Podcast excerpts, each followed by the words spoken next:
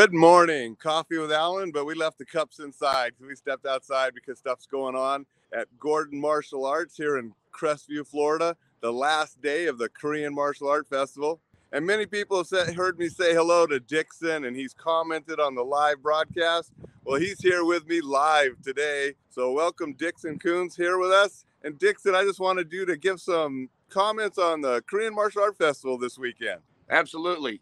Um, I think uh, Master Gordon started it uh, back in 2008. I was never able to take part of it in the beginning, but ever since, like, I think 2016 was my first one, I made every single one since then because it's such a great group of people and you just want to keep coming back. It's it's such a fantastic event. It really is. I mean, I mean, how could you not want to be where the ninjas grow? We're on the side of uh, uh, Chief Master Gordon's school. The event is it starts at the school on Friday. It goes to a bigger venue on Saturday because that has the biggest attendance. Then they have the big banquet at a different venue on Saturday nights. And now for the final day, um, Sunday morning, we're back at Thomas Gordon School here in Crestview, but and it's basically outgrowing the venues. You know, Thomas Gordon I was talking the other day, and he's like, "Yeah, we got a good problem. We are outgrowing my school. We're outgrowing the big venue that they rent." Um, so it just gets better and better every year. And I actually, you know, all of us instructors this year got a, a coffee mug.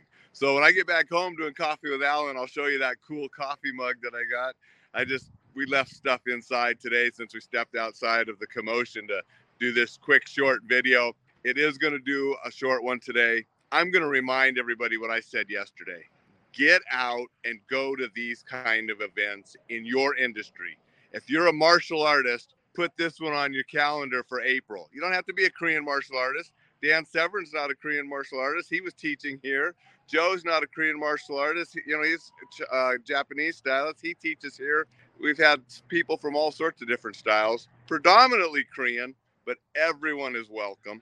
If you're not a martial artist, go find conventions, organizations, events like this in your own industry. Get out, meet people, interact, connect with folks, make different contacts, have a blast, learn a lot. That's what these kind of events and conferences are for. So make sure you do that and make the most of them when you're there.